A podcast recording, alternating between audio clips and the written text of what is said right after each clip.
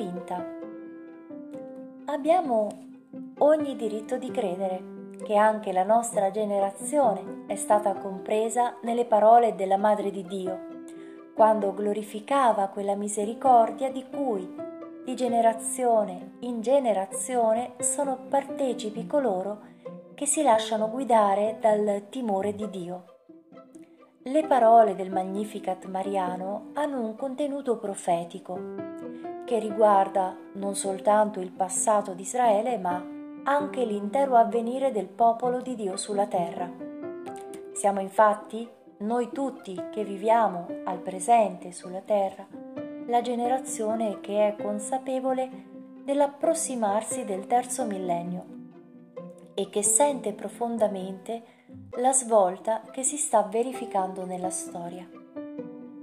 La presente generazione avverte di essere privilegiata perché il progresso le offre molte possibilità appena qualche decennio fa insospettate.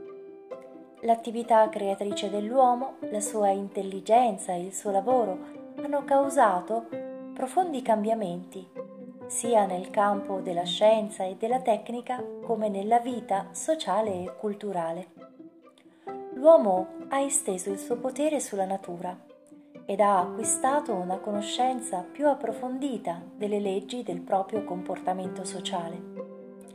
Egli ha visto crollare o restringersi gli ostacoli e le distanze che separano uomini e nazioni, grazie ad un accresciuto senso universalistico, ad una più chiara coscienza dell'unità del genere umano e all'accettazione della reciproca dipendenza in un'autentica solidarietà e grazie infine al desiderio e alla possibilità di venire a contatto con i propri fratelli e sorelle al di là delle divisioni artificialmente create dalla geografia o dalle frontiere nazionali o razziali.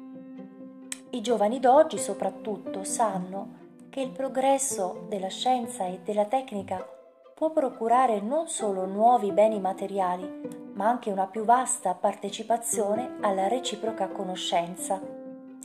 Ad esempio, lo sviluppo dell'informatica moltiplicherà le capacità creatrici dell'uomo e gli permetterà di accedere alle ricchezze intellettuali e culturali degli altri popoli. Le nuove tecniche di comunicazione favoriranno una maggiore partecipazione agli avvenimenti e un crescente scambio di idee. Le acquisizioni della scienza biologica, psicologica e sociale aiuteranno l'uomo a penetrare meglio nelle ricchezze del proprio essere.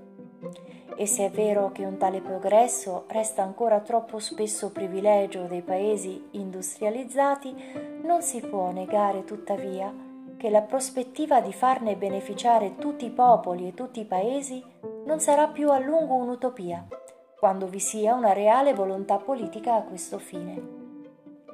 Ma a fianco di tutto questo, o piuttosto entro a tutto questo, esistono nello stesso tempo difficoltà che si dimostrano anzi in aumento.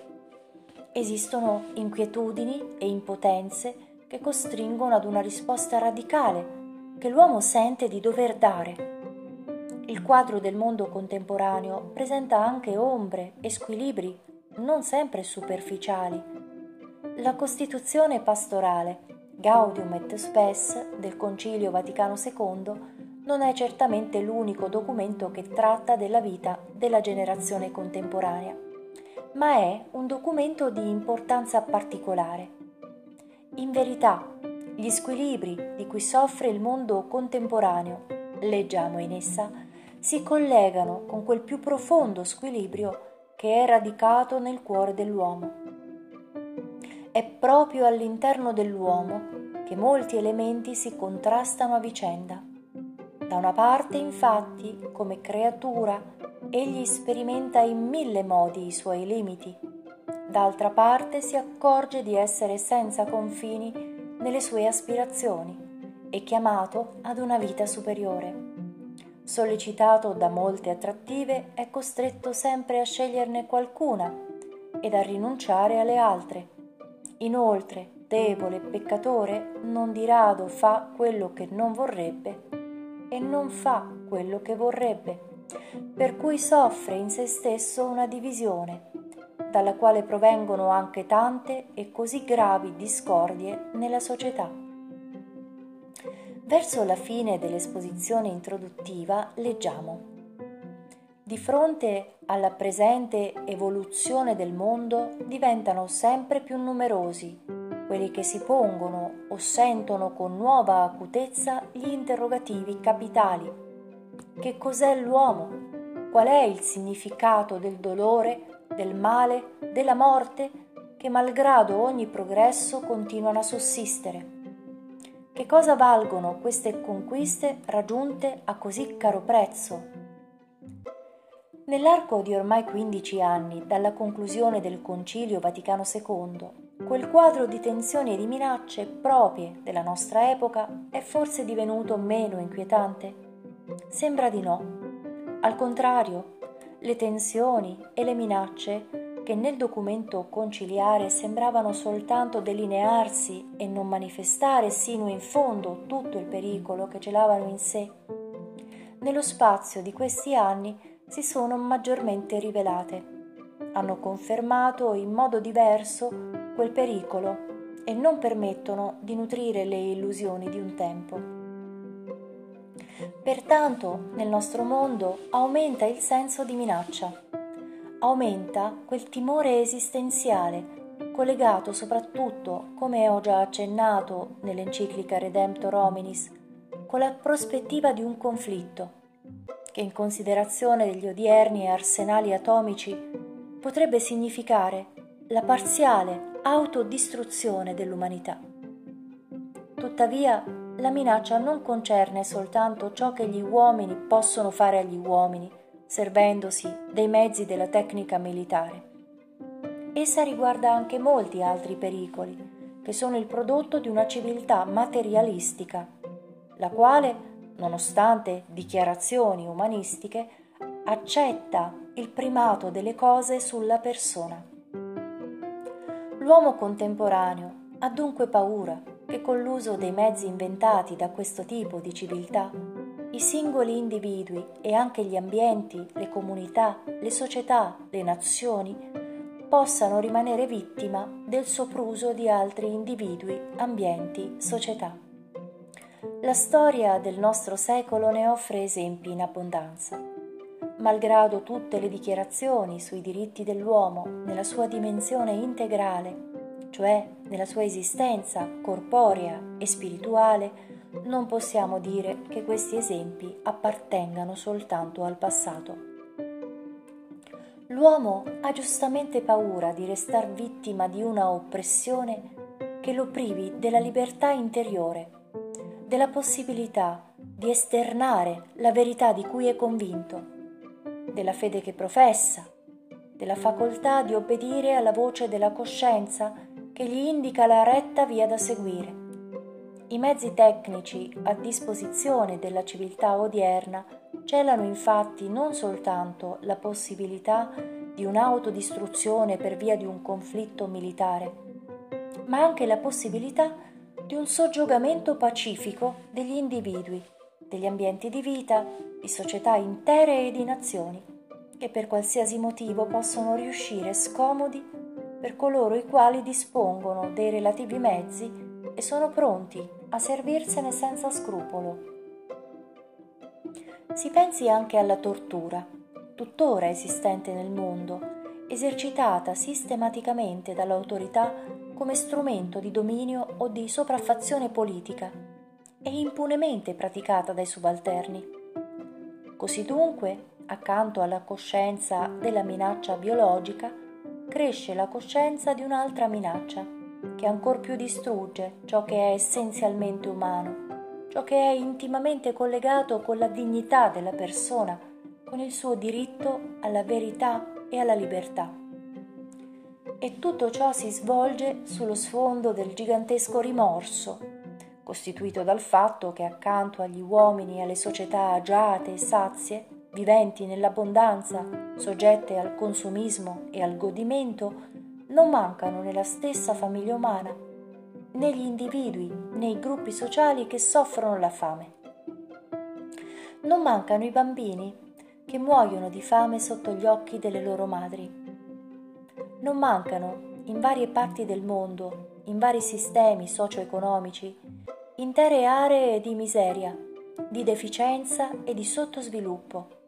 Tale fatto è universalmente noto. Lo stato di dis- diseguaglianza tra uomini e popoli non soltanto perdura, ma aumenta. Avviene tuttora che accanto a coloro che sono agiati e vivono nell'abbondanza, esistono quelli che vivono nell'indigenza, soffrono la miseria e spesso addirittura muoiono di fame e il loro numero raggiunge decine e centinaia di milioni. È per questo che l'inquietudine morale è dis- destinata a divenire ancora più profonda. Evidentemente un fondamentale difetto, o piuttosto un complesso di difetti, anzi un meccanismo difettoso, sta alla base dell'economia contemporanea e della civiltà materialistica, la quale non consente alla famiglia umana di staccarsi, direi, da situazioni così radicalmente ingiuste. Questa immagine del mondo d'oggi, in cui esiste tanto male, sia fisico che morale, tale da farne un mondo aggrovigliato in contraddizioni e tensioni, e in pari tempo pieno di minacce dirette contro la libertà umana, la coscienza e la religione, spiega l'inquietudine a cui va soggetto l'uomo contemporaneo. Tale inquietudine è avvertita non soltanto da coloro che sono svantaggiati od oppressi, ma anche da coloro che fruiscono dei privilegi della ricchezza, del progresso e del potere. Sebbene non manchino anche quelli che cercano di scorgere le cause di tali inquietudini oppure di reagire con i mezzi provvisori offerti loro dalla tecnica, dalla ricchezza o dal potere. Tuttavia, nel più profondo dell'animo umano, quell'inquietudine supera tutti i mezzi provvisori. Essa riguarda, come hanno giustamente rilevato le analisi del Concilio Vaticano II, i problemi fondamentali di tutta l'esistenza umana. Questa inquietudine è legata con il senso stesso dell'esistenza dell'uomo nel mondo ed è inquietudine per l'avvenire dell'uomo e di tutta l'umanità. Essa esige risoluzioni decisive che sembrano ormai imporsi al genere umano. Non è difficile constatare che nel mondo contemporaneo il senso della giustizia si è risvegliato su vasta scala e senza dubbio esso pone maggiormente in rilievo ciò che contrasta con la giustizia sia nei rapporti tra gli uomini, i gruppi sociali o le classi, sia tra i singoli popoli e stati e infine tra interi sistemi politici e anche tra interi cosiddetti mondi. Questa profonda e multiforme corrente, alla cui base la coscienza umana contemporanea ha posto la giustizia, attesta il carattere etico delle tensioni e delle lotte che pervadono il mondo. La Chiesa condivide con gli uomini del nostro tempo questo profondo e ardente desiderio di una vita giusta sotto ogni aspetto e non omette neppure di sottoporre alla riflessione i vari aspetti di quella giustizia, quale la vita degli uomini e delle società esige. Ne è conferma il campo della dottrina sociale cattolica, ampiamente sviluppata nell'arco dell'ultimo secolo sulle orme di tale insegnamento procedono sia l'educazione e la formazione delle coscienze umane nello spirito della giustizia, sia anche le singole iniziative, specie nell'ambito dell'apostolato dei laici, che appunto in tale spirito si vanno sviluppando. Tuttavia sarebbe difficile non avvedersi che molto spesso i programmi che prendono avvio dall'idea di giustizia e che debbono servire alla sua attuazione nella convivenza degli uomini, dei gruppi e delle società umane, in pratica subiscono deformazioni. Benché essi continuino a richiamarsi alla medesima idea di giustizia, tuttavia l'esperienza dimostra che sulla giustizia hanno preso il sopravvento altre forze negative, quali il rancore, l'odio e perfino la crudeltà. In tal caso, la brama di annientare il nemico, di limitare la sua libertà o addirittura di imporgli una dipendenza totale, diventa il motivo fondamentale dell'azione. E ciò contrasta con l'essenza della giustizia, che per sua natura tende a stabilire l'eguaglianza e l'equiparazione tra le parti in conflitto. Questa specie di abuso dell'idea di giustizia e la pratica alterazione di essa attestano quanto l'azione umana possa allontanarsi dalla giustizia stessa, pur se venga intrapresa nel suo nome. Non invano Cristo contestava ai suoi ascoltatori, fedeli alla dottrina dell'Antico Testamento, l'atteggiamento che si manifestava nelle parole occhio per occhio e dente per dente. Questa era la forma di alterazione della giustizia in quel tempo e le forme di oggi continuano a modellarsi su di essa. È ovvio, infatti, che in nome di una presunta giustizia, ad esempio storica o di classe, talvolta si annienta il prossimo, lo si uccide, si priva della libertà, si spoglia degli elementari diritti umani. L'esperienza del passato e del nostro tempo dimostra che la giustizia da sola non basta e che anzi può condurre alla negazione e all'annientamento di se stessa, se non si consente a quella forza più profonda che è l'amore di plasmare la vita umana nelle sue varie dimensioni. È stata appunto l'esperienza storica che fra l'altro ha portato a formulare l'asserzione sommo diritto, somma ingiustizia, summus ius, summa iniuria. Tale affermazione non svaluta la giustizia, e non attenua il significato dell'ordine che su di essa si instaura, ma indica solamente, sotto altro aspetto, la necessità di attingere alle forze dello spirito ancora più profonde che condizionano l'ordine stesso della giustizia. Avendo davanti agli occhi l'immagine della generazione a cui apparteniamo, la Chiesa condivide l'inquietudine di tanti uomini contemporanei. D'altronde deve anche preoccupare il declino di molti valori fondamentali che costituiscono un bene incontestabile non soltanto della morale cristiana, ma semplicemente della morale umana, della cultura morale, quali il rispetto per la vita umana sin dal momento del concepimento, il rispetto per il matrimonio nella sua unità indissolubile il rispetto per la stabilità della famiglia. Il permissivismo morale colpisce soprattutto questo ambito più sensibile della vita e della convivenza umana. Di pari passo con ciò vanno la crisi della verità nei rapporti interumani, la mancanza di responsabilità nel parlare, il rapporto puramente utilitario dell'uomo con l'uomo, il venir meno del senso dell'autentico bene comune e la facilità con cui questo viene alienato. Infine c'è la desacralizzazione, che si trasforma spesso in disumanizzazione. L'uomo e la società, per i quali niente è sacro, decadono moralmente, nonostante ogni apparenza.